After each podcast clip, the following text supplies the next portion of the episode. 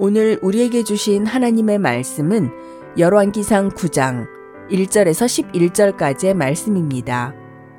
솔로몬이 여호와의 성전과 왕궁 건축하기를 마치며 자기가 이루기를 원하던 모든 것을 마친 때에 여호와께서 전에 기본에서 나타나심 같이 다시 솔로몬에게 나타나사 여호와께서 그에게 이르시되 내 기도와 내가 내 앞에서 간구한 바를 내가 들었은즉 나는 내가 건축한 이 성전을 거룩하게 구별하여 내 이름을 영원히 그곳에 두며 내 눈길과 내 마음이 항상 거기에 있으리니 내가 만일 내 아버지 다윗이 행함 같이 마음을 온전히 하고 바르게 하여 내 앞에서 행하며 내가 내게 명령한 대로 온갖 일에 순종하여 내 법도와 윤례를 지키면 내가 내 아버지 다윗에게 말하기를 이스라엘의 왕위에 오를 사람이 내게서 끊어지지 아니하리라 한 대로 내 이스라엘의 왕위를 영원히 경고하게 하려니와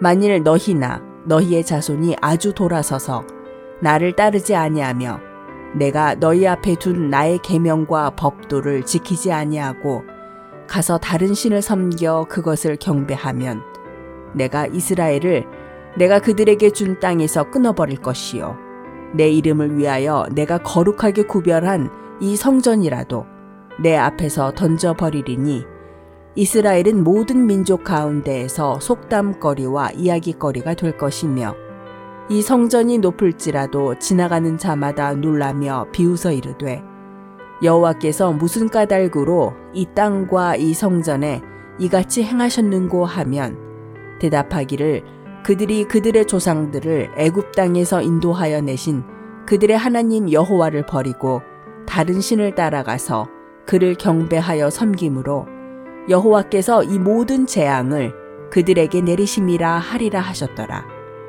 솔로몬이 두 집, 곧 여호와의 성전과 왕궁을 20년 만에 건축하기를 마치고 갈릴리 땅에 성읍 스무 곳을 히람에게 주었으니 이는 두로왕 히람이 솔로몬에게 그 온갖 소원대로 백향목과 잣나무와 금을 제공하였습니다. 아멘. 안녕하세요. 수요 묵상의 시간입니다.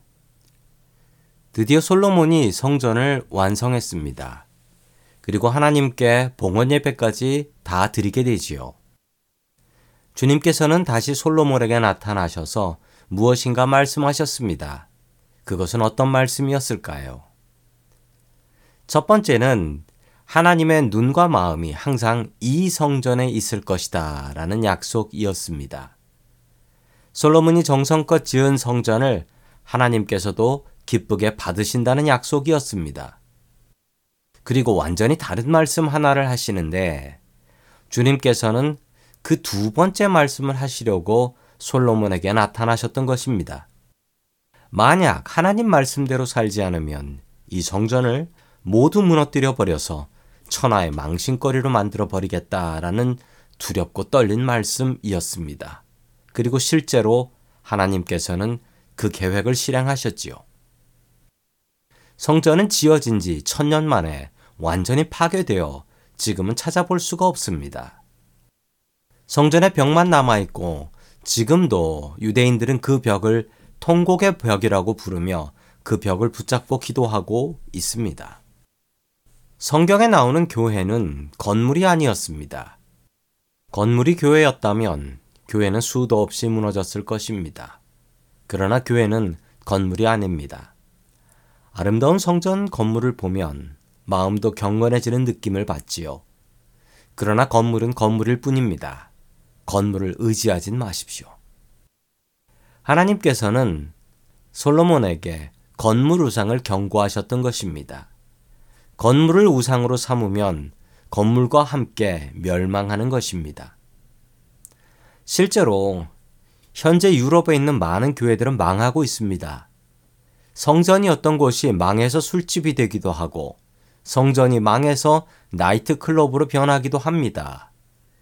그러나 교회 건물이 망했다고 해서 믿음이 망하는 것은 아닙니다. 건물은 우리의 믿음의 대상이 아니기 때문이지요. 예수님께서는 목수셨습니다. 건물 짓는 것을 가장 잘하는 목수셨지요. 그러나 예수님께서는 단 한 개의 교회도 직접 짓지 않으셨습니다. 건물은 교회가 아니기 때문입니다. 그리고 건물은 무너지기 때문입니다. 건물은 그냥 건물일 뿐입니다. 건물을 의지하지 마십시오. 하나님께서는 건물을 의지하는 믿음을 경고하고 계십니다.